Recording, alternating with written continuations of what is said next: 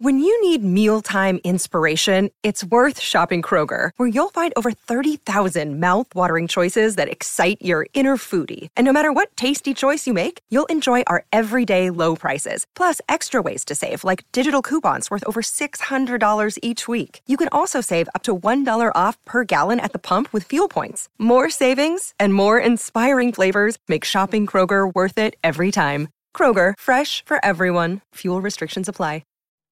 Quest'oggi qui dai Cogito Studios solo io per una cogitata. È la prima cogitata della stagione a distanza, ma la situazione ci ha imposto certe scelte. Quest'oggi ho il grande piacere di avere qui con noi, e non qui con noi, ma in collegamento, un caro amico, un divulgatore, un astrofisico, un wannabe astronauta, cercheremo di capire anche questo, e sicuramente una persona che ha un sacco di roba da raccontarci, Luca Perri. Sono molto molto contento di averlo con noi e lo facciamo entrare come sempre dopo la sigla.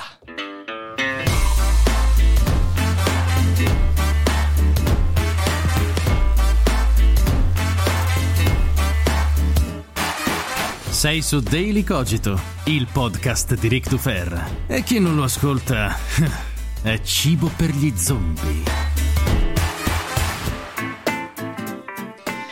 Ed eccoci qui, Luca Perri, benvenuto, bentornato su Daily Cogito. Grazie mille, buonasera a tutti. Peraltro tu sei stato su Daily Cogito in realtà di persona quella volta che abbiamo registrato la puntata in stazione dei treni a Milano, quando la stazione dei treni era ancora un luogo percorribile. Eh sì. Come con un sacco di gente che poteva guardarci male. Madonna, e con un sacco di gente che effettivamente ci guardava, non è che poteva, ci guardava male, perché noi eravamo seduti su un gradino dell'entrata con il mio audioregistratore a parlare di un sacco di stronzate, quindi era bellissimo. Sì. Bellissimo. Come stai? Come te la passi? Scienza, alieni, avevamo parlato anche. Di tutto. Ma me la passo bene, dai, non mi lamento. Bene. E ascolta, la prima cosa che mi verrebbe, di cui ho voglia di chiacchierare con te, perché poi le cogitate sono così, ok? Io ho voglia di chiacchierare con persone che hanno qualcosa da dire e quindi butto gli argomenti e poi vediamo dove questo ci porta. E la prima cosa che vorrei chiederti è questa. Secondo te, la situazione che stiamo vivendo, quanto sta minando alla base quello che è il tuo campo di expertise, che poi è l'astrofisica, la divulgazione intorno appunto all'astronomia? Perché faccio un breve ragionamento. Credo che questo tipo di campo del sapere molto spesso sia percepito come qualcosa di, passami il termine, un lusso, ok? Cioè, nel senso, poter studiare gli astri è una cosa che quando uno ha fame non si mette a fare, al massimo guarda le stelle e dice «Oh sì, guarda che belli gli dei che mi proteggono» e via dicendo, però mica si mette a costruire un telescopio da milioni e milioni di dollari per guardare come è fatta una stella, ok? Ovviamente questo in un momento di crisi viene messo fortissimamente a repentaglio, perché? Perché in un momento di crisi si comincia a guardare di più ai bisogni più vicini, primari, la sopravvivenza. Ora ti chiedo, tu che hai il polso della situazione in questo, secondo te la situazione che stiamo vivendo quanto sta mettendo a repentaglio questo mondo che è quello della divulgazione scientifica e anche della ricerca nel campo dell'astrofisica? Allora, in generale molto. Adesso cerco di distinguere i due ambiti, astrofisica e divulgazione. Allora, per quanto riguarda l'astrofisica, hai ragione, si viene spesso percepiti come, diciamo, anche chiaramente inutili. C'è stato un sondaggio non troppo tempo fa, tipo mi pare 2016, in cui hanno chiesto un campione statisticamente significativo della popolazione italiana: ma se voi foste al governo, aveste dei soldi da investire in ricerca, ma vi rendeste conto che non potete investire in tutta la ricerca che volete, ma dovete selezionare, quale branca tagliereste sostanzialmente dal bilancio? E mi pare il 92% della popolazione italiana aveva risposto astrofisica. Bene, quindi mi sembra un ottimo punto di partenza. Partendo da questa cosa, col Covid, abbiamo avuto un sacco di ritardi in generale per i programmi spaziali. Tanto per fare un esempio, doveva partire una sonda europea per Marte, doveva partire questo luglio, è stata rimandata, se va bene, al 2022. Adesso capiremo se parte. Il programma Artemis potrebbe, che è quello per tornare sulla Luna entro il 2024. Ora, io al 2024 non ci ho mai creduto, neanche prima del Covid, era una data fin troppo ottimistica, però diciamo che l'obiettivo era questo.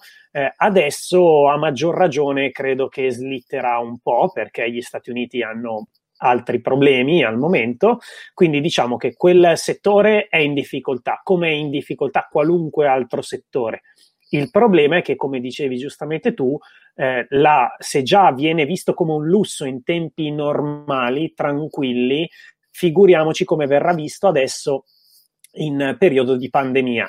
E siccome so che comunque ci sarà in questo momento qualcuno in ascolto che dice vabbè, ma giustamente viene visto come un lusso, io faccio presente che al momento il settore aerospaziale e in generale l'astrofisica e la ricerca di base sono il settore più redditizio al mondo legalmente parlando, nel senso che per ogni dollaro investito se ne guadagnano fra i 5 e i 9 a seconda di quanto siate fortunati con l'investimento. Non c'è nessun scusa, non c'è esatto. Non c'è nessun investimento legale più redditizio. E giusto per far capire anche quanto a livello di salute sia importante, moltissime delle apparecchiature da campo, visto che adesso siamo in periodo in cui montiamo degli ospedali da campo per le emergenze o comunque per il monitoraggio della salute, derivano dall'esplorazione spaziale. E per fare un esempio classico su questa cosa, il pacemaker, banalmente, deriva dai sensori miniaturizzati biometrici per gli astronauti delle missioni Apollo. Ma potremmo andare avanti con metodi di scansione per l'occhio, ad esempio la salute dell'occhio, oppure per monitorare la spina dorsale, oppure arti biometrici, arti biocompatibili, artificiali, quindi un sacco di cose derivano dall'esplorazione spaziale, e quindi in realtà sarebbe un motivo in più per investire. Ovviamente qual è il problema? Che gli investimenti in ambito aerospaziale hanno ricadute in 10-20 anni e di solito i governi non investono in 10-20 anni perché non sono la loro legislatura. Sono short termista di solito. Questo... Sì. Esattamente. Ho visto per quanto riguarda invece la... Ah, scusa, vai. Sì, dimmi. No, dicevo questa... solo rapidamente per quanto riguarda la divulgazione, scusa, c'è un po' di ritardo, in realtà esatto. Ritardo purtroppo nella trasmissione. No, dicevo che stiamo guardando West Wing, c'è una scena che mi ha fatto proprio pensare a quello che dicevi tu, quando quello scienziato va da Sam Seaborn e devono fondamentalmente rifinanziare un progetto che poi in realtà a me ricorda molto LIGO, quello che cerca di... L'interferometro, bravo. Quello per le onde gravitazionali, e quando Sam Seaborn gli dice ma cosa devo dire all'elettorato, a cosa serve questo, cioè qual è la funzione, e gli risponde non serve a nulla, cioè nel senso è talmente oltre quella che è la percezione dell'opinione pubblica di quella che può essere un'utilità, che veramente non serve a nulla, è fatta soltanto per la passione della conoscenza. E Sam Seaborn gli risponde sì, io posso però argomentare che non so, 2 milioni di dollari forse sono fattibili per quello, ma qua si parla di, non mi ricordo se tipo 2,5 miliardi, eccetera, e quindi mi ha fatto pensare a questa cosa, quanto in tempi di crisi noi stiamo vivendo proprio questo tipo di aspetto. Vai pure, scusami per l'interruzione. Assolutamente.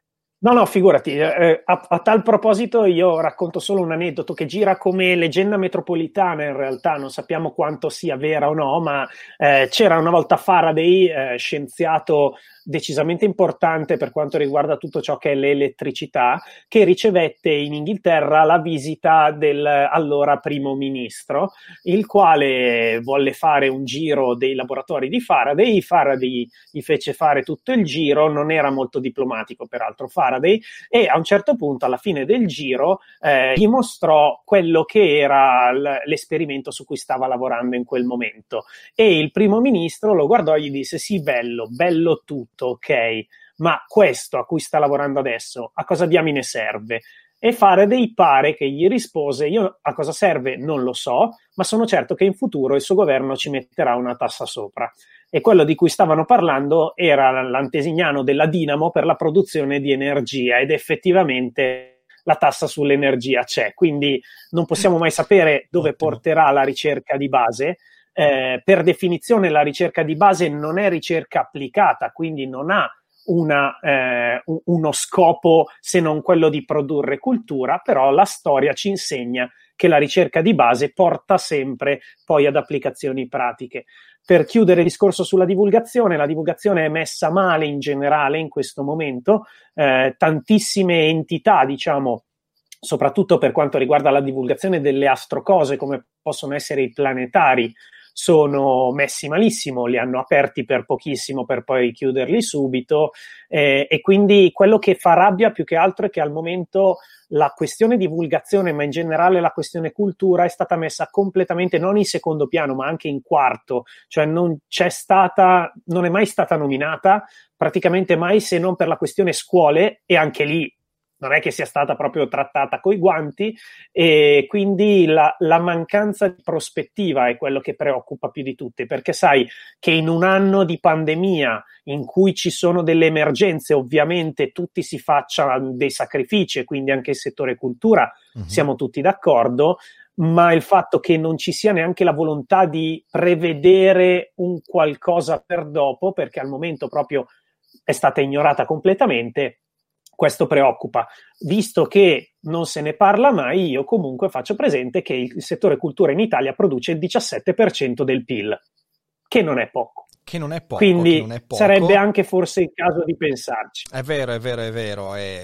Credo che poi, magari non entriamo nel discorso politico, perché però sicuramente c'è questa percezione distorta. No, ma non era un discorso politico. Sono d'accordo. Secondo me. No, ma volevo aggiungere io una cosa.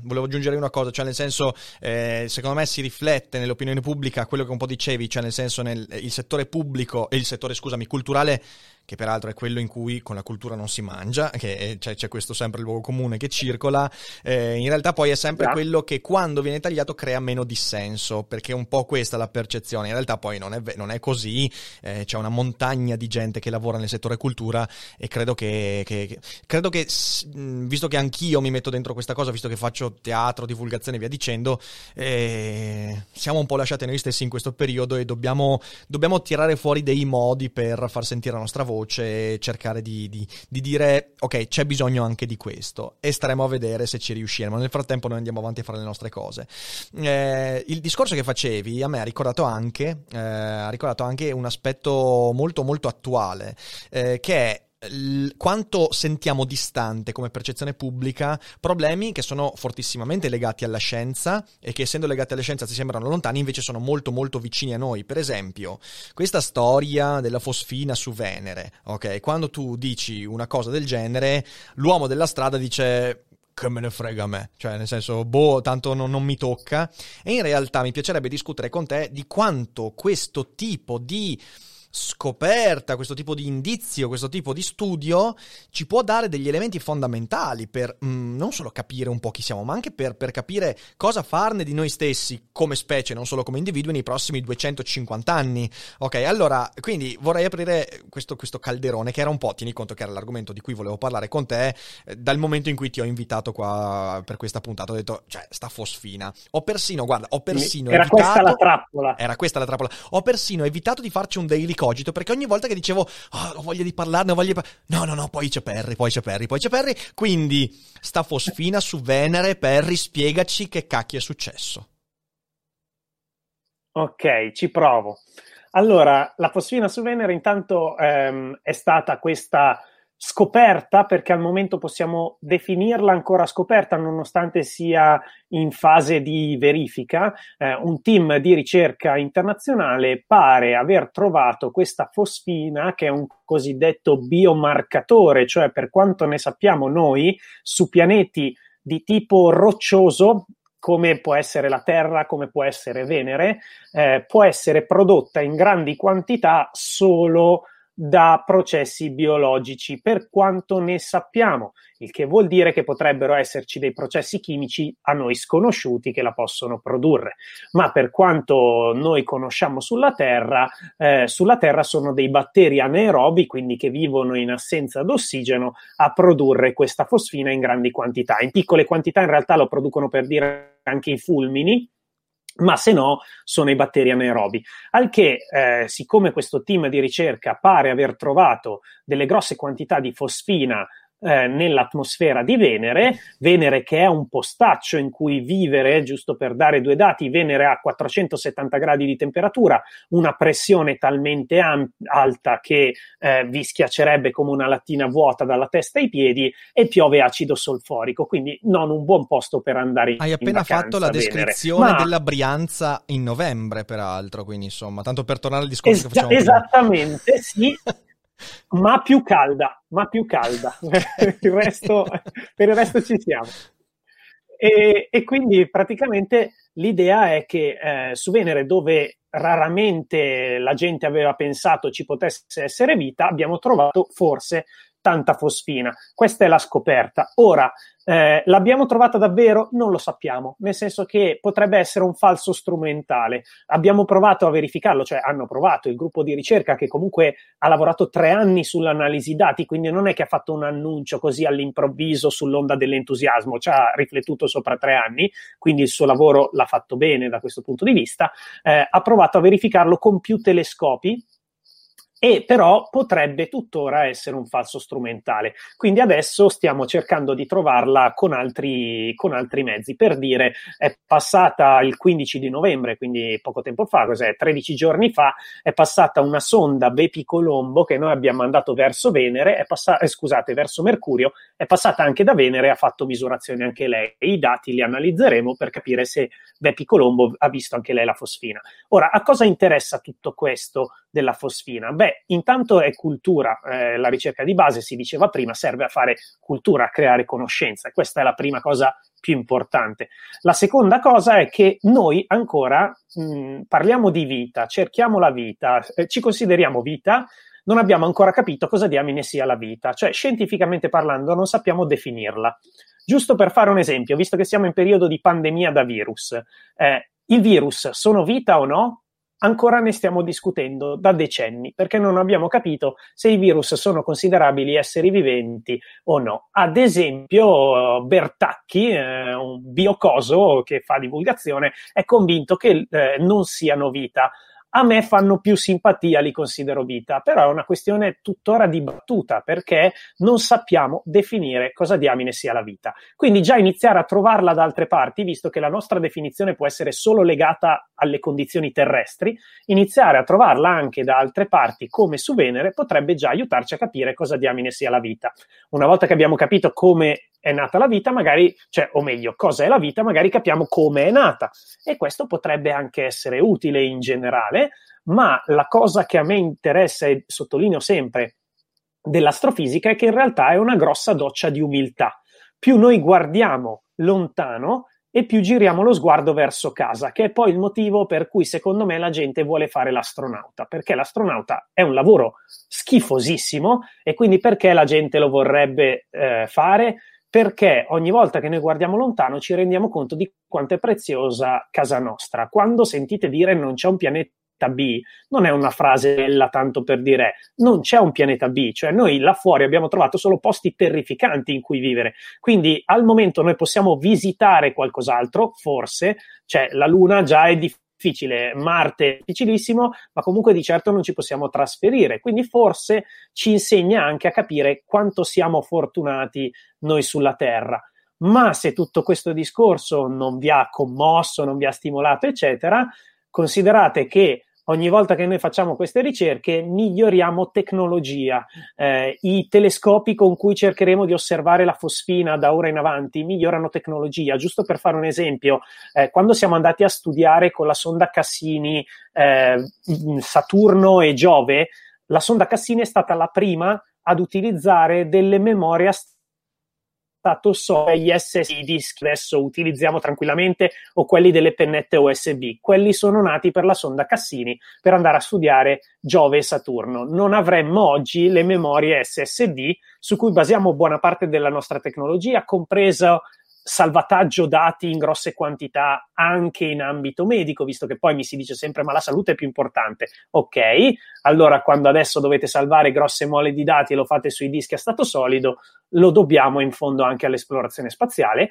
E vi ricordo che una delle ipotesi è che ci sia ad aver prodotto la fosfina un qualche fenomeno fisico e chimico a noi sconosciuto, e scoprire nuova chimica, visto che di solito noi abbiamo paura della chimica. La chimica viene sempre vista come un qualcosa di brutto, ma la chimica è tutta la nostra vita. Noi siamo chimica, l'acqua che beviamo è chimica e tutto ciò che creiamo è chimica. Beh, scoprire nuova chimica, sono abbastanza sicuro, non vi so dire in che modo, ma sono abbastanza sicuro che avrebbe delle ricadute pratiche nella vita di tutti noi. E ripeto, questa è la storia che ce lo insegna. Noi non possiamo sapere dove ci porteranno queste ricerche, possiamo solo sapere che saranno utili a tutti, perché finora lo sono sempre state. Io a questo ragionamento che veramente adoro e trovo che tu l'abbia spiegato benissimo, aggiungo due cose fondamentalmente. Una è che hai appena espresso in modo preciso quello che gli economisti poi chiamano un'esternalità positiva, cioè nel senso tu fai una ricerca, hai un comportamento, fai qualcosa che ha uno scopo e poi durante il percorso, alla fine di quel percorso, scopri che all'interno di quello che stai ricercando ci sono tante altre scoperte, altri piccoli guadagni che ti permettono di acquisire ulteriori elementi. Quindi qualsiasi possa essere l'obiettivo della ricerca della vita nel sistema solare, in realtà potremo scoprire un sacco di roba che non ci saremmo neanche mai immaginati di scoprire. E poi c'è un ulteriore aspetto che è ancora più legato e a cui mi sento molto molto affezionato, perché ci ho dedicato anche qualche capitolo sul mio elogio dell'idiozia. Io quando ripenso a quelle persone incoscienti, totalmente idiote, che 12.000 anni fa hanno deciso di prendere una bagnarola e attraversare un fazzoletto di oceano, quello che portava dall'Indonesia all'Australia, non ci rendiamo conto di due cose. Uno, che spesso arrivavano da situazioni che per l'epoca potevano essere considerate agiate, cioè nel senso non erano così terribili, non è che tutti quelli che andavano a esplorare erano dei galeotti scappati dai loro villaggi, no, c'erano proprio spedizioni, c'erano missioni, via dicendo.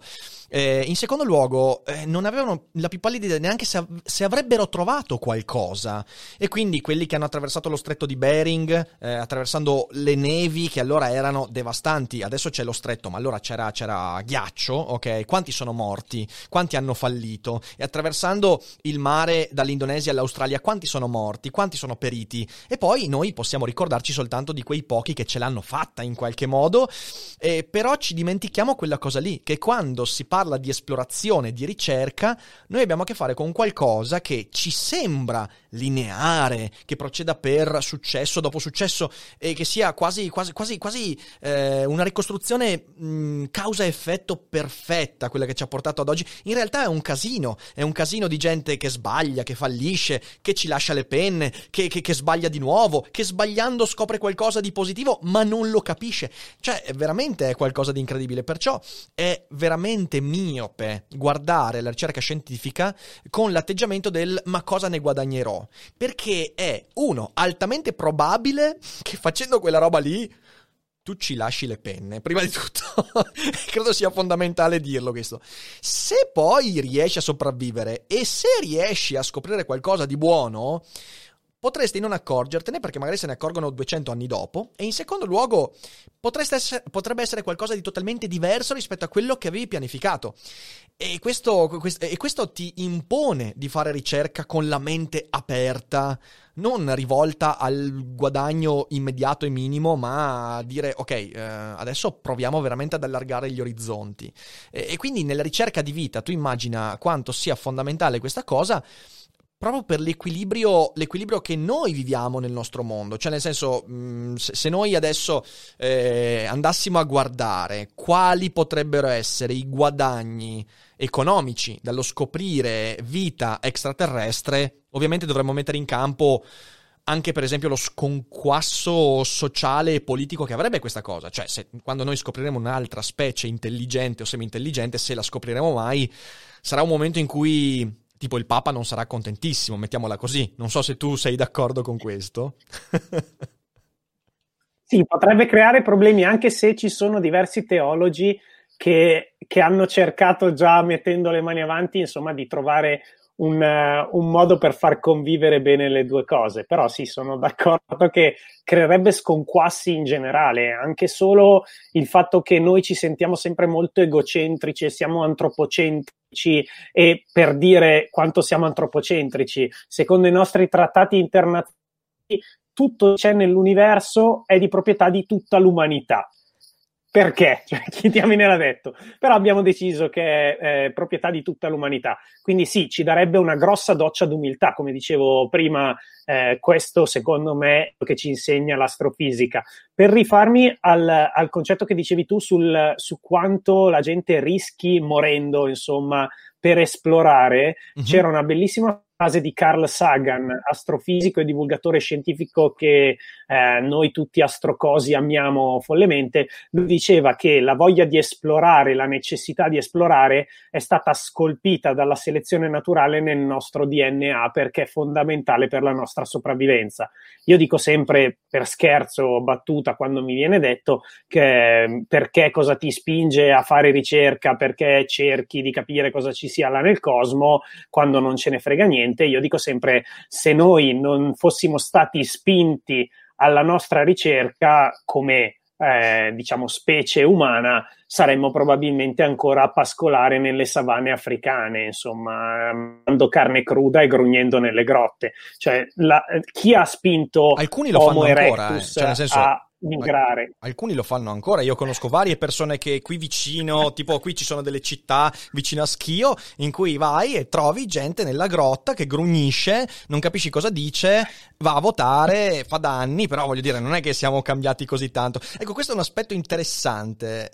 In realtà mi hai fatto venire in mente, parlando di questo cambiamento, che noi siamo cambiati culturalmente, tecnologicamente, però non è che siamo tanto cambiati da un punto di vista proprio biologico. Siamo ancora quelli che grugniscono in una caverna. Quanto secondo te è legato questo aspetto che abbiamo trattato, il fatto di non riuscire ad apprezzare veramente una ricerca che è sul lunghissimo periodo, che magari sai che travalica anche la tua vita? Voglio dire, io vivo, se mi va bene, vivo 80 anni, ok? Le ricerche che porto avanti magari non potrebbero mai essere finite prima di 250, 300 anni e via dicendo. Quindi quanto è legato questo aspetto che noi non ci siamo veramente evoluti? Secondo anche tanti antropologi, noi non abbiamo avuto una spinta evolutiva biologica, diciamo così, mentre la società è cambiata radicalmente. Questo è un problema con cui dobbiamo fare i conti. Sì, fortemente, ma adesso appunto io sono dell'idea che tutti noi in un modo o nell'altro abbiamo le stesse ottusità, nel senso che per dire, io faccio le battute, spesso i fisici odiano tutti gli altri nel mondo in generale, e anche altri fisici.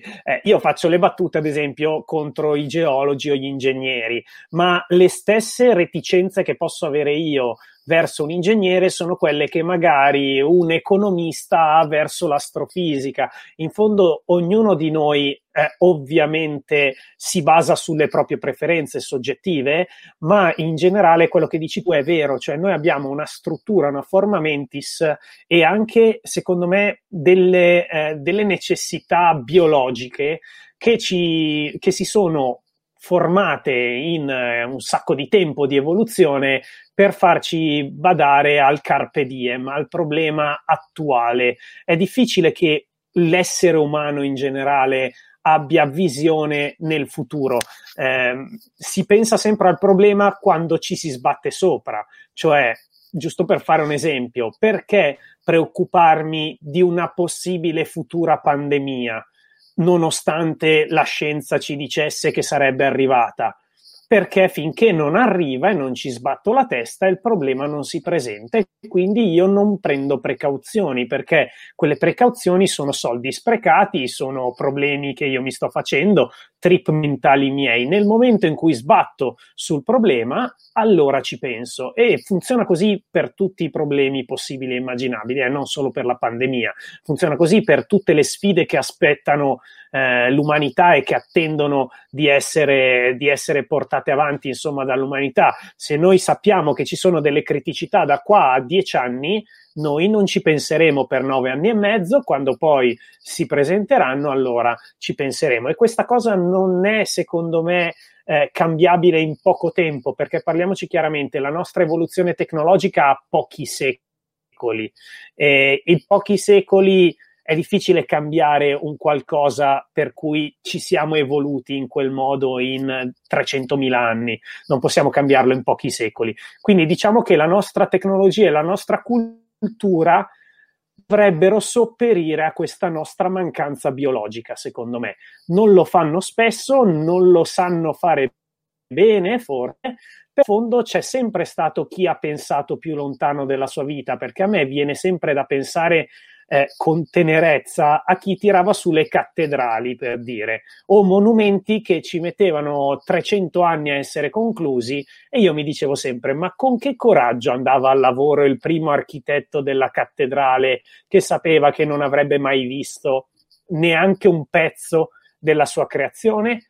Evidentemente lui è riuscito col suo livello culturale, inteso non che era più colto degli altri, inteso come sovrastruttura, insomma, mentale rispetto a quella fisica, biologica, è riuscito a vedere oltre. E quindi io ho sempre la speranza che in fondo queste sovrastrutture che ci siamo creati nel corso dei millenni, perché la filosofia, per dire, che è il tuo ambito, noi l'abbiamo coltivata nel corso dei millenni, la mia speranza è sempre che questa coltivazione che noi abbiamo fatto, questa cultura che noi abbiamo fatto delle nostre sovrastrutture ci aiuti dove la biologia non ci aiuta, perché se noi guardiamo il nostro cervello è tutto tranne che razionale, mediamente. Noi siamo fatti malissimo da questo punto di vista, e quindi l'unica cosa che ci può salvare è la cultura, ma non inteso studiate tutti i capre, inteso come un cerchiamo di capire che abbiamo un tesoro che abbiamo costruito mattoncino per mattoncino in millenni, e questo tesoro è fondamentale e ci aiuterà a superare i nostri limiti biologici. Anche perché se studiate tutti capre, finite tutti pastori, mi verrebbe da dire. Ma dopo questa battuta veramente orripilante, in realtà ho giocato sul fatto che una virgola non si sentiva. Ma ti lamenti della community? No, adesso dico la verità. In Daily Cogito solo la verità. La mia community è forgiata sulla mia stessa demenza, e va bene così, cioè una cosa che accetto tranquillamente. Però, esulando da queste battute un po' triviali e facili, questo ragionamento che fai è molto interessante. Peraltro mi verrebbe da dire, noi non è che siamo, cioè abbiamo semplicemente un cervello a cipolla, ok? Ovviamente le cose che contano ancora tanto sono il nucleo della cipolla, mentre gli strati superficiali della cipolla contano ancora troppo poco, e mi è venuto in mente mentre parlavi di una cosa che io ho sempre ritenuto spettacolare, perché sai, nella storia della politica e della filosofia, una delle idee più potenti e più percorse da filosofi, pensatori, poeti e ovviamente politicanti è quello di superare l'essere umano, cioè arrivare a uno stadio dell'umanità che sia meno imperfetto di quello che noi conosciamo. Di ciò abbiamo traccia fin dall'antichità. C'erano politici romani che mettevano nei discorsi questa necessità di superare l'uomo normale, proprio perché è troppo colpito da bisogni biologici e via dicendo. Se andiamo a guardare per esempio nella prima della rivoluzione russa, diciamo così, la rivoluzione bolscevica è stata preparata culturalmente da una serie di poeti, filosofi e pensatori, i quali dicevano una cosa interessante, dicevano: guardate che c'è un problema, il problema è che l'uomo, così come l'abbiamo conosciuto, è insufficiente. È insufficiente perché è colpito intimamente dall'avidità, dalla necessità di avere. Quindi l'uomo ha questo sostrato biologico, quel nucleo della cipolla, che gli dice devi avere sempre di più. E per avere sempre di più devi pensare a breve raggio, devi pensare nell'immediatezza. E quindi dobbiamo superare l'essere umano. E non so se lo sai, Luca, ma ci sono dei poeti di inizio Novecento in Russia che dicevano il vero proletario è il cyborg, cioè è quell'entità che, avendo superato i limiti organici, quindi i limiti fisici, biologici dell'essere umano, si proietta in una dimensione di non più desiderio, ok? Questa cosa è insita nella cultura orientale, pensa al buddismo. Il buddismo è un discorso, da questo punto di vista, di superamento dell'essere umano attraverso la soppressione di quella parte, l'ego, che ci porta sempre a desiderare, a volere e via dicendo. E oggi questa cosa esiste ancora, esiste in varie forme. Esiste una forma razionale, che è quella che tu mi hai appena espresso, quindi noi siamo ancora quella roba lì e speriamo che piano piano si sviluppi la corteccia prefrontale e cominciamo ad ascoltarla un po' di più.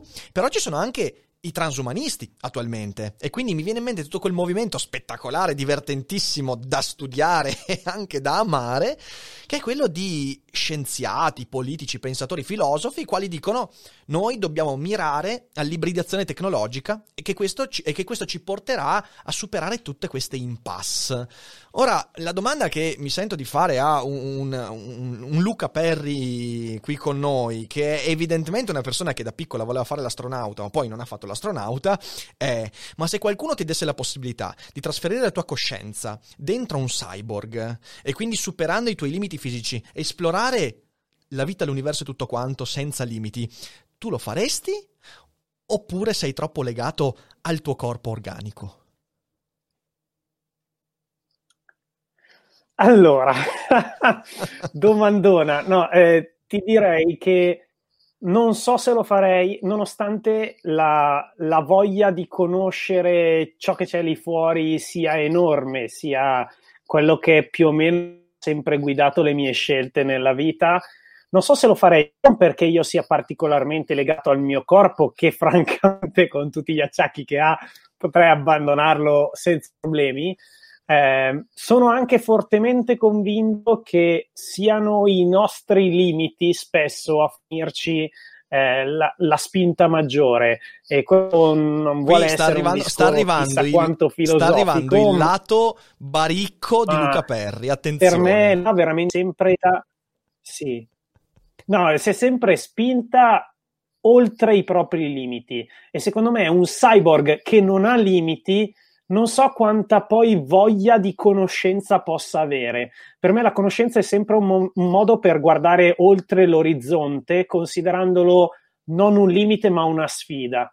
E se io non ho più limiti e non ho più sfide, e quindi cosa mi spingerebbe ad andare avanti? Non lo so. E questa cosa in realtà mi frenerebbe dal voler diventare un cyborg perfetto, eccetera, perché secondo me un cyborg perfetto a un certo punto ha necessità solo di se stesso, o meglio, o non ha nessuna necessità o si basta e avanza.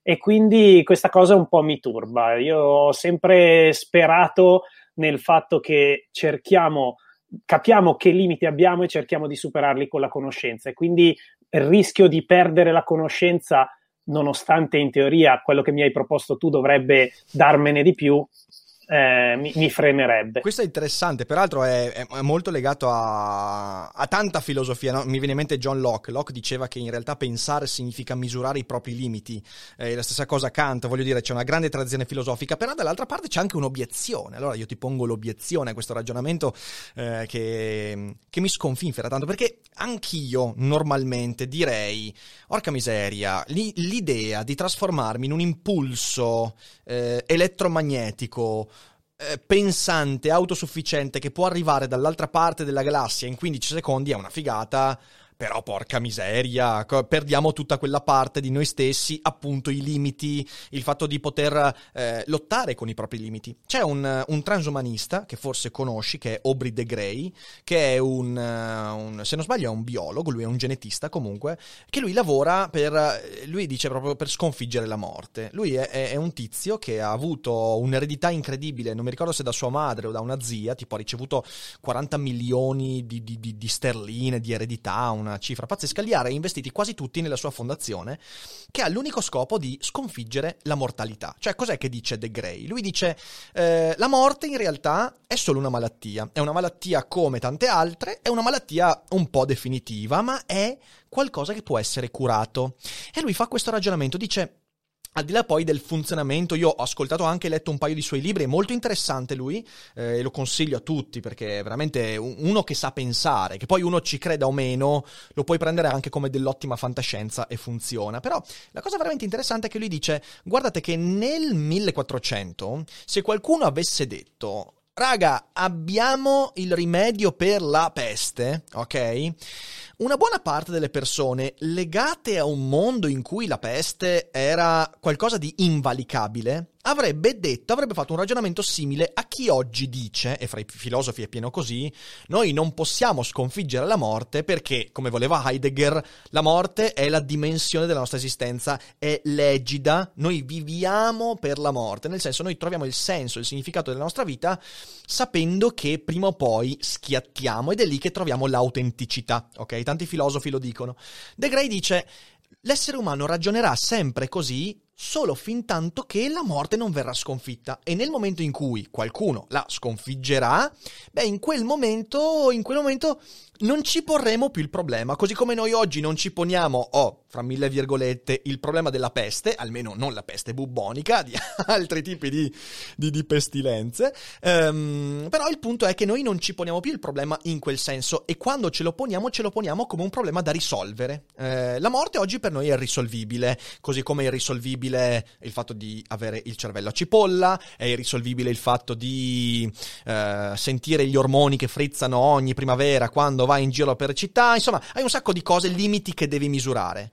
Secondo De Grey, quella cosa lì esiste perché oggi non sappiamo risolvere quel tipo di aspetti. Quando li risolveremo, non solo faremo un passo in avanti, ma troveremo altri limiti e ci misureremo con limiti diversi. Questa cosa io l'ho sempre trovata interessante perché, uno, è un salto di fede ovviamente, cioè nel senso è veramente il luogo in cui la scienza va vicina alla fede, però l'altro aspetto è che nell'autoanalisi ti dico, è vero, io dico che la morte è qualcosa che dà senso alla vita solo perché non so come guarire dalla morte, ma sono abbastanza sicuro che se qualcuno domani mi portasse la pillolina dell'immortalità, io direi, ma sì, è vero, ma vaffanculo la morte. E questa cosa qua a me sinceramente al tempo stesso turba e interessa molto.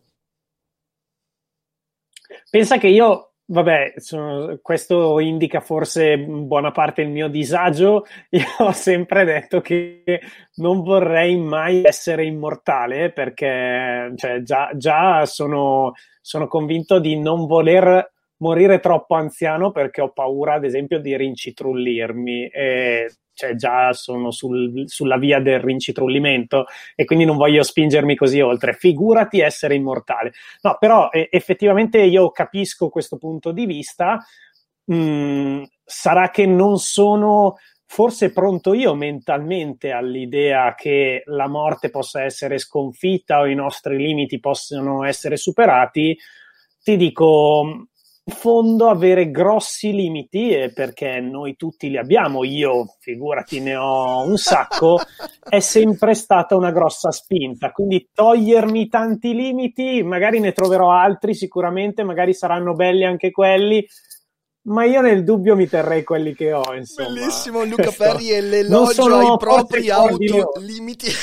bellissimo. Ho dei grossi limiti e va bene così. Molto bene. C'è un altro però.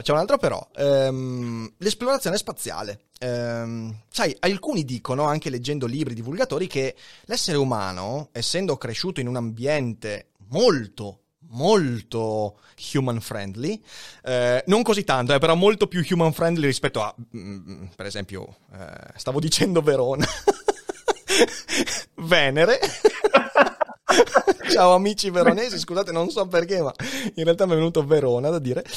Anche se siamo, proprio per il fatto che siamo cresciuti in un ambiente molto human friendly, l'esplorazione spaziale potrebbe non essere adatta ai nostri corpi, letteralmente. E infatti ci sono tanti progetti di persone che dicono: sai cosa, noi quando lanceremo le sonde che andranno oltre i confini dell'infinito e via dicendo, lanceremo dei robot.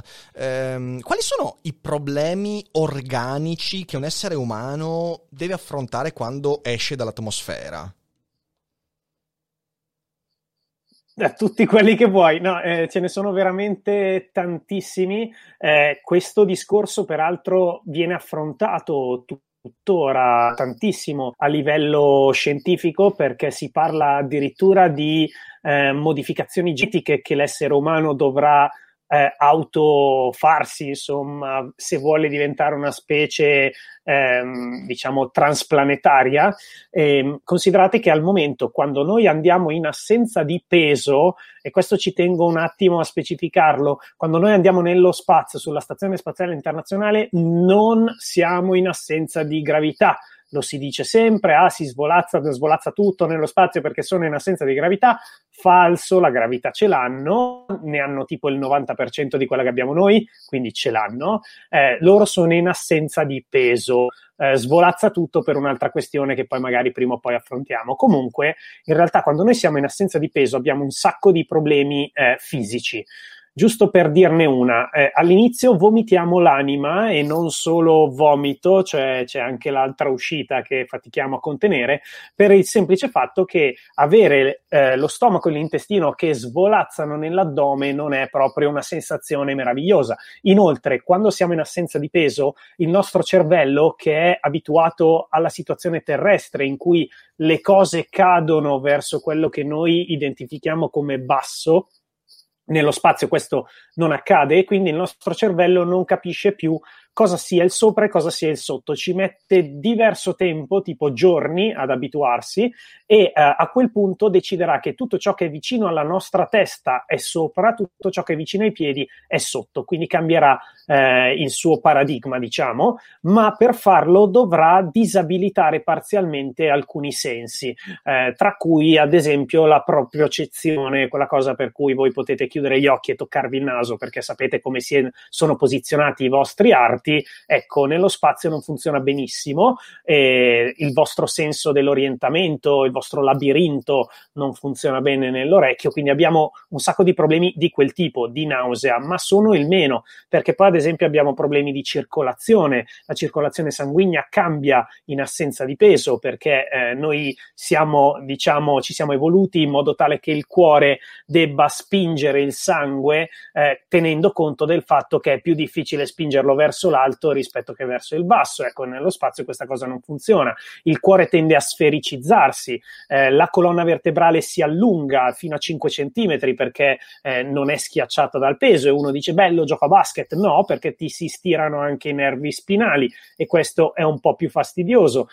L'occhio invecchia prima perché i liquidi si dispongono in modo differente, la faccia si gonfia, questa cosa viene chiamata effetto Charlie Brown per un problema appunto di distribuzione del sangue. Per un problema di distribuzione del sangue cambiano olfatto e gusto, si sente sempre una sinusite, perché anche qui i fluidi nei seni si distribuiscono in modo differente. Abbiamo un problema di radiazioni, abbiamo un problema di invecchiamento precoce, quindi veramente abbiamo tutti i problemi fisici possibili e immaginabili, motivo per cui quando prima dicevo che si sono sviluppati un sacco di strumentazioni mediche per monitorare lo stato di salute, è perché gli astronauti stanno malissimo, ma male, cioè veramente sono delle cavie anche mediche, e quindi noi sperimentiamo su di loro, o meglio sono loro stessi che sperimentano su di loro, e quindi da qui deriva poi tutta la strumentazione medica. Quindi ecco, l'essere umano non è fatto per vivere nello spazio, non si è evoluto per vivere nello spazio, la nostra terra è stata la nostra culla. C'è però chi dice: a un certo punto la culla bisogna abbandonarla crescendo, e quindi noi riusciremo a diventare una specie interplanetaria? non lo sappiamo. C'è chi sostiene, scienziati non fantascienza, scienziati sostengono che l'unico modo sarà avere accesso a sostanzialmente modificazioni genetiche. Per il momento la cosa più facile da fare è il criosonno, cioè addormentarli, farli viaggiare e poi farli vivere male una volta che si sono svegliati. Esatto, questa cosa esatto. Però cioè, dormi, potrebbe creare dei problemi. Dormi 25 anni, vita. Poi ti svegli e dici ma che mondo di merda, non è esattamente bellissimo insomma. Esattamente, anche sul criosonno. Quella è l'idea più attuabile al momento. Sì, anche sul criosonno però ci sono, sì. Ho letto ci sono un sacco di problemi, per esempio, correggimi se sbaglio perché io, ripeto, io sono un amatore di questi argomenti però non sono un esperto, quindi mi leggo articoli, poi a volte prendo le sbandate fantascientifiche, però mi sembra che una delle tecniche che viene utilizzata per il criosonno sia quella di riempire fondamentalmente il corpo di una sostanza particolare che poi è quella che andrebbe a impedire la cristallizzazione durante, quindi tipo nel le vene viene letteralmente sostituito parte del sangue, se non la totalità del sangue, con una sostanza che impedisce la formazione di cristalli. Però per esempio questo è il problema enorme che se non io, io dico mettere il paraflu nelle vene. Scusami, non ho capito. Il paraflu dell'auto. No, io dico che esatto, praticamente si mette il paraflu dell'auto nelle vene. Nelle vene, che beh, insomma, voglio dire, chi l'ha fatto ora gode di altissime condizioni di salute, ovviamente. e però appunto quello è il problema, che per quanto sia l'unica soluzione trovata per evitare la cristallizzazione interna che andrebbe a ledere in modo irreversibile i tessuti, non si sa bene poi come avviare il processo inverso, quindi come tirare fuori quella roba e rimettere il sangue. E c'è un ulteriore aspetto, e questo forse è anche quello più preoccupante, c'è il presupposto che la mente riesca a resistere a quella cosa lì. E ovviamente noi non abbiamo idea di questo, cioè non abbiamo mai veramente addormentato qualcuno per così tanto tempo da poter dire la mente poi si risveglia ed è ancora quella. E quindi boh, anche lì per adesso è molto lontano da essere messo in atto, ovviamente, immagino. È lontano, anche se una cosa che io quando l'ho scoperta, devo dire, sono rimasto di stucco, perché io non sono un esperto anche qui di criosonno, però io sono rimasto di stucco dal fatto che chi ci sta lavorando a livello scientifico proprio sopra è partito da una scoperta, cioè sull'Everest degli scalatori, non so se lo sapete, ma il tasso di mortalità sull'Everest è tuttora elevatissimo. Io credo che al momento si aggiri attorno a uno scalatore morto ogni 7 che ci provano, quindi comunque è un tasso elevatissimo, siamo quasi al 15% di mortalità. Sull'Everest è capitato che alcuni alpinisti che sono stati dati per morti, completamente morti, in realtà si siano risvegliati da un criosonno naturalmente indotto e poi per poi risultare in condizioni fisiche perfette. Questo è successo, è stato documentato, mi è stato spiegato da un ricercatore che lavora proprio sul criosonno. Io sono rimasto abbastanza di stucco perché la mia prima idea è stata, vabbè, l'hanno scambiato per morte, evidentemente non avevano tastato bene dove dovevano tastare e l'hanno scambiato per morte. Invece, a quanto pare, aveva proprio smesso di battere il cuore, era stato clinicamente, insomma, dichiarato morto e si è risvegliato. Da questa cosa, chi sta lavorando sul criosonno è partito proprio dicendo, ok, se è successo in condizioni rarissime ovviamente, ma se è successo naturalmente, vuol dire che evidentemente ci sono delle potenzialità nel nostro corpo che ancora non abbiamo ben compreso dal punto di vista dell'addormentare il proprio metabolismo per poi riattivarlo. E siccome queste persone non hanno avuto danni cerebrali, evidentemente anche il cervello in determinate condizioni potrà essere addormentato in questo modo.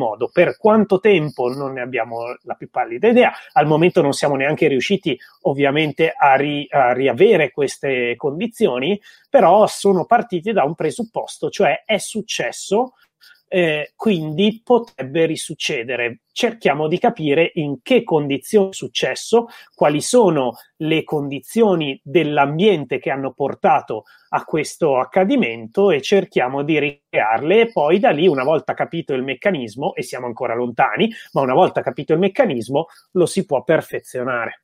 Fantastico, sai, mi hai fatto venire in mente una cosa, perché mentre parlavi di tutte le cose terrificanti che un astronauta può vivere, quindi l'invecchiamento dell'occhio precoce, una roba veramente, veramente terribile, per esempio, ma poi anche tutte le altre sono veramente sconquassanti, mi viene in mente che veramente il lavoro dell'astronauta non può che essere qualcosa che viene coltivato quando sei bambino. Cioè, sai, pensavo a questo, pensavo, è veramente crudele lasciare che dei bambini sognino di fare quella roba lì.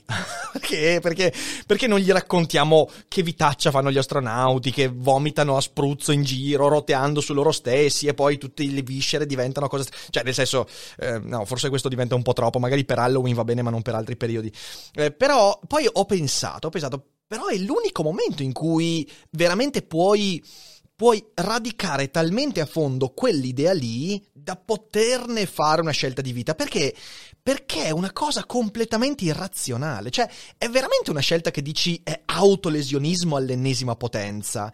E mi è venuto in mente un videogioco. Io adesso devo consigliare un videogioco, Luca Perri. Non so quanto Luca sia... Quant'è che videogiochi tu, Luca? Sei un videogiocatore?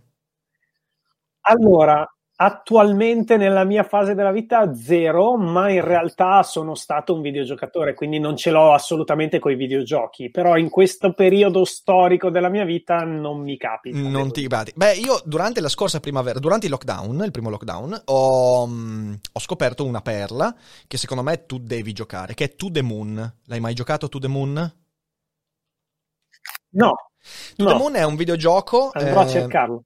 È un videogioco semplicissimo in realtà, è più che altro un videogioco molto narrativo, in cui il livello di sfida è comunque abbastanza basso, ok? È più la storia che fa la sua parte da leone, e fondamentalmente parla di questa cosa qua, senza spoilerare né nulla. È un videogioco, io è l'unica volta nella mia vita in cui ho pianto durante una live, perché l'ho pure giocato in live, ok? Ero in live qui su Twitch, l'ho giocato e non ce l'ho fatta, cioè sono finito come un frignone in lacrime, perché è un capolavoro totale.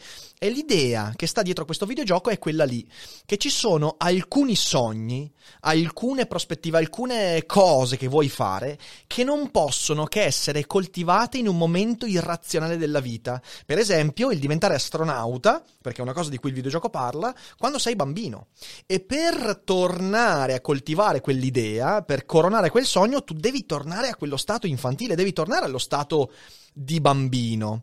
Questa cosa qua a me manda fuori di testa, sai perché?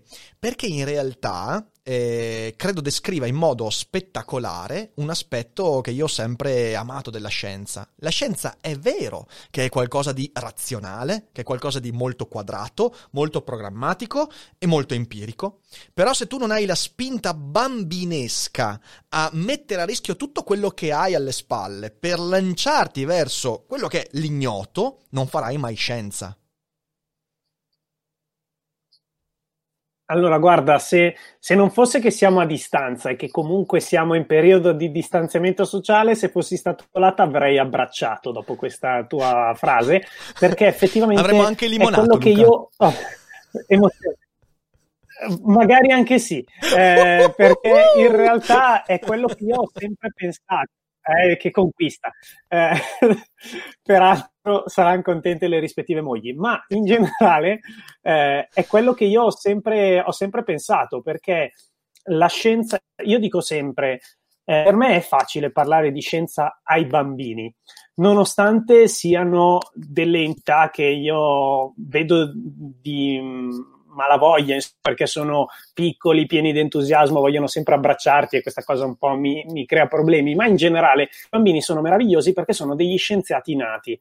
Quante volte noi ci lamentiamo, e non dovremmo, del fatto che i bambini fanno sempre domande. In realtà quella curiosità è esattamente quello che è alla base della scienza. Io dico sempre che gli scienziati sono dei bambini mai cresciuti, in particolare gli astrocosi. Io sono fortemente convinto che siamo tutti dei bambini che non sono mai minimamente cresciuti, se no razionalmente nessuno farebbe lo scienziato. Ma poi in un paese come l'Italia, in cui fare lo scienziato, fare ricerca, vuol dire sostanzialmente fare il precario a vita, ma chi diamine te lo fa fare di fare scienza? Lo fai perché hai una richiesta interna di avere risposte. Questa è il moto che ti spinge. Io credo che questa curiosità sia tipica dei bambini, ma io vedo che in realtà è un lato, quello bambinesco della curiosità, che è solo sopito. Cioè, noi, devo dire, io lavoro molto con le scuole e inizio a vedere che viene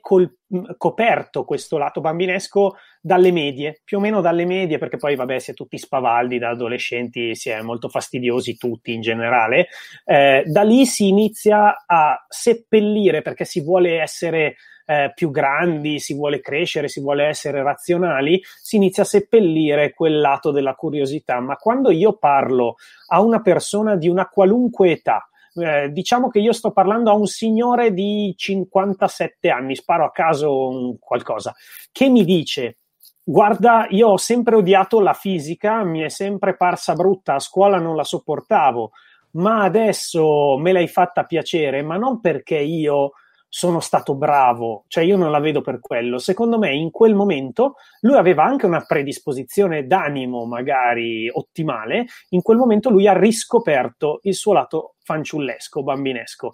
Io sono fortemente convinto, ripeto, che la scienza nasca da bambini, e chi poi coltiva questa passione sia semplicemente perché non è riuscito a coprire, nonostante tutti gli sforzi, quel lato.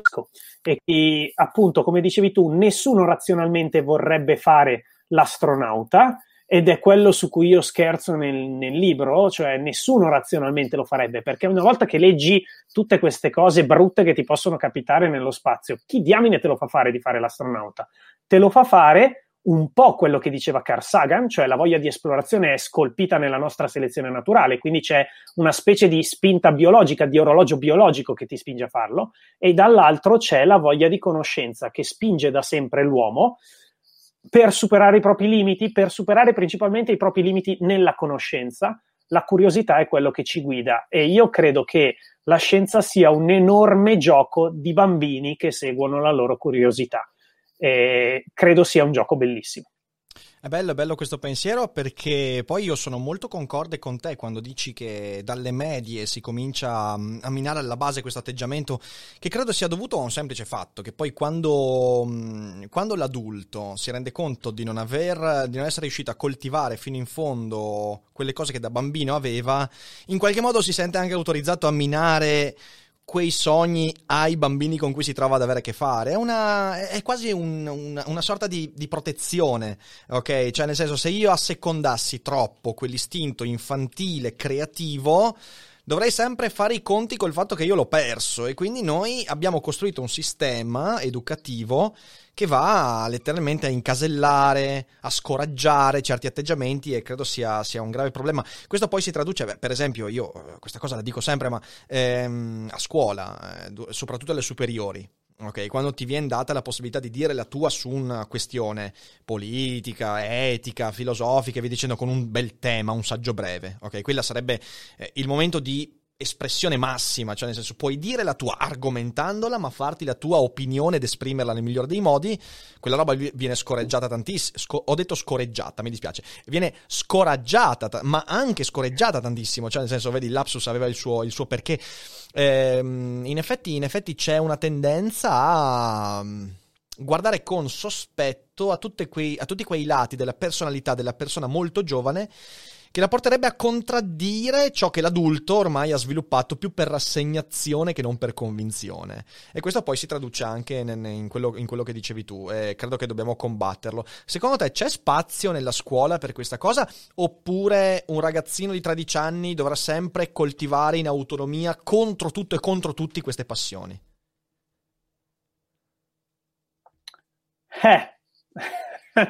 Che bella domanda. Allora, diciamo un paio di cose. La prima è che la spinta a non poterlo fare arriva sia dal sistema scolastico. Noi abbiamo un sistema scolastico ottimo effettivamente in Italia rispetto a tanti altri paesi esteri. Purtroppo, paradossalmente, questo nostro avere un ottimo sistema da, diciamo, facciamo 200 anni, un ottimo sistema scolastico, in realtà meno, però facciamo finta che siano 200 anni, paradossalmente ci ha portato a sederci molto sugli allori dal punto di vista scolastico, e quindi noi siamo restii a innovare su una cosa che, diciamo, storicamente ha sempre funzionato bene, nonostante sia ormai qualche decennio che questo evidenzia dei limiti, questo sistema che noi abbiamo creato. Quindi da un lato c'è questa spinta conservativa che fa sì che ciò che si è sempre fatto prima si faccia anche dopo, e quello che si è fatto prima non era molto propenso a segui il tuo cuore, cioè era un cerchiamo di formarti per darti un futuro stabile, che era una cosa che era molto sensata soprattutto nel secolo scorso, in un momento in cui dal punto di vista economico le cose erano così così, il futuro non era sempre roseo, non che adesso sia proprio roseo, però diciamo che in tempi di ristrettezze come società era molto sensato darti un futuro solido, e quindi lascia stare troppo i sogni, cerchiamo di essere razionali. Dall'altro è la società stessa che però dovrebbe spingere a esplorare vie tangenziali e invece che puntare a un qualcosa di solido. Io ne discutevo con Adrian Fartade poco tempo fa, ed eravamo entrambi concordi sul fatto che una delle peggiori frasi che possano esistere dette a un bambino è: cosa vuoi fare da grande? Ma cosa diamine ne sa un bambino di cosa vuole fare da grande? E soprattutto, se adesso ha un'idea, è mica detto che la voglia mantenere, quindi perché iniziare a prendere decisioni su una domanda forzata che gli sta tarpando necessariamente le ali in tante altre direzioni? Cioè, io da piccolo volevo fare il falegname, è storia vera, cioè volevo fare davvero il falegname. Se mio padre mi avesse chiesto cosa vuoi fare da grande e io gli avessi detto il falegname, quando io ho deciso di iscrivermi al liceo scientifico, mi avrebbe detto: ma cosa diamine ci vai a fare al liceo scientifico se vuoi fare il falegname? E vai a fare un professionale, che non vuol dire che il professionale sia meno bello dello scientifico, non era assolutamente la mia idea, ma se io non avessi fatto lo scientifico magari adesso non farei l'astrofisica, esattamente quello che mi dà piacere nella vita fare. Quindi perché iniziare a instradare un qualcuno quando è in un momento in cui gli piace tendenzialmente qualunque cosa? Perché ai bambini, se indirizzati un minimo, gli puoi far piacere qualunque cosa, perché appunto sono curiosi per natura. Quindi perché iniziare a farli decidere lì?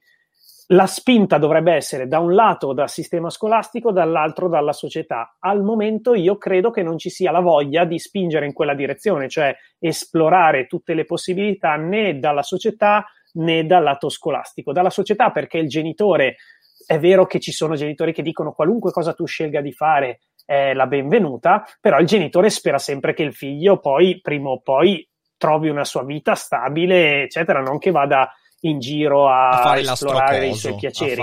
E la scuola, esattamente, per dire, quando io ho detto a mia madre che volevo fare fisica, per dire, lei ha risposto con: buon Dio, cioè perché non fai l'ingegnere? Cioè perché il fisico vive sotto i ponti nella testa di mia madre. Notare che mia madre è una fisica, quindi era particolarmente divertente il fatto che lei non volesse che io facessi il fisico. Ma in generale, appunto, il genitore spera sempre in un futuro roseo, ma roseo secondo i suoi schemi mentali, che probabilmente non sono quelli del figlio, non sono quelli del bambino. Il bambino non può avere schemi mentali, e quindi ecco, quando noi iniziamo a perdere il lato fanciullesco, probabilmente ci stiamo tarpando le ali, ma a farci perdere il lato fanciullesco è la struttura che c'è attorno a noi.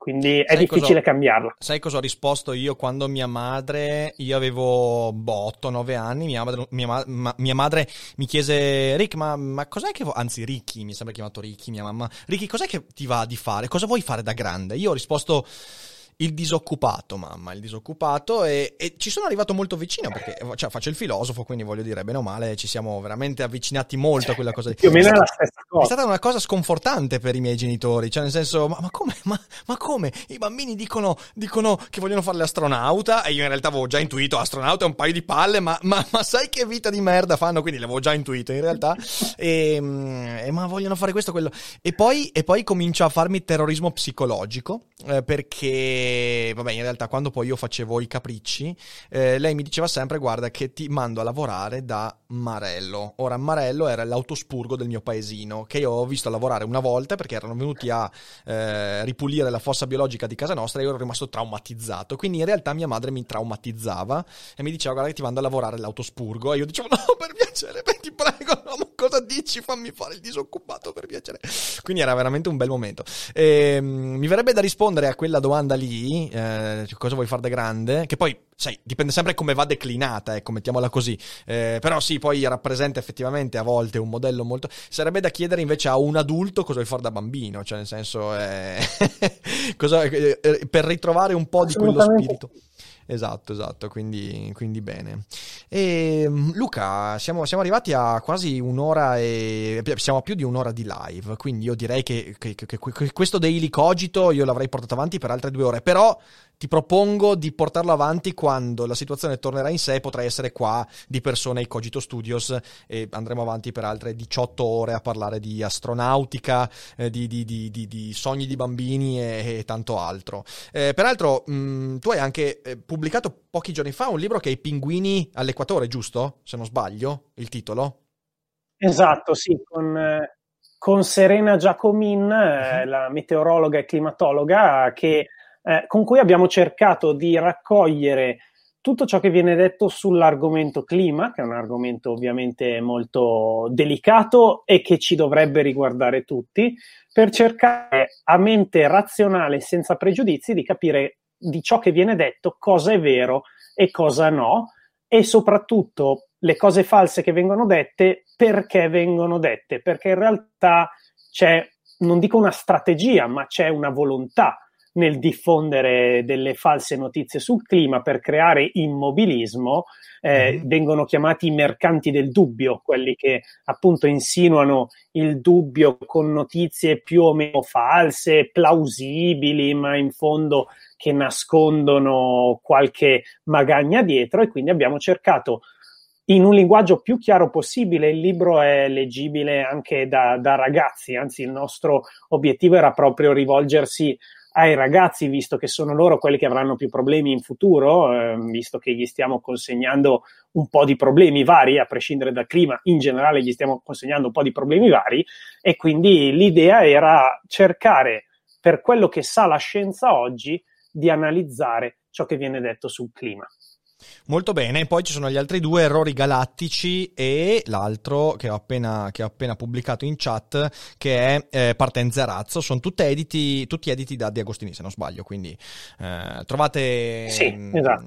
Se siete in diretta trovate i link per i libri in chat, se siete invece ascoltatori o spettatori in differita, sotto in descrizione trovate tutti quanti i link, e chissà che poi insomma riusciamo anche a organizzare la nostra presentazione, che questa sera è saltata anche dal vivo qui a Schio. Mi piacerebbe insomma riuscire a parlare anche di questi libri.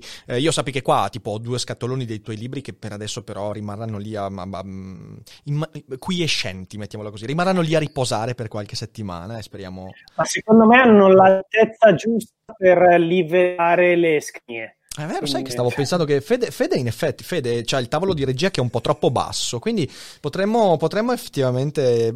ci faccio un pensierino, no, diciamo così, se devo fare questo penso ad altri libri, però visto che sei stato così gentile ci faccio un pensierino. Da offrirmi. Allora io ti ringrazio tanto per questa chiacchierata fiume che mi è piaciuta proprio tanto, sei sempre un ospite spettacolare. Grazie, veramente grazie mille. Se siete in diretta non uscite dalla diretta, perché alla fine della sigla che chiude la puntata leggiamo qualche domanda degli abbonati e dei mecenati di Patreon, quindi restate con noi. Se invece siete in differita, seguite Luca sui vari social, lo trovate su Instagram, Facebook, trovate anche lì i link in descrizione, e ovviamente diffondete la puntata, fate i bravi, fate il vostro dovere di seguaci di Daily Cogito, fate combattere la zombificazione anche agli altri e non tenetevela tutta per voi, perché se no siete delle brutte persone. Quindi grazie mille a tutti quanti, io direi che ci siamo, sta arrivando la musica finale perché non era partita. E buona serata e come sempre non dimenticate che non è tutto noia ciò che pensa.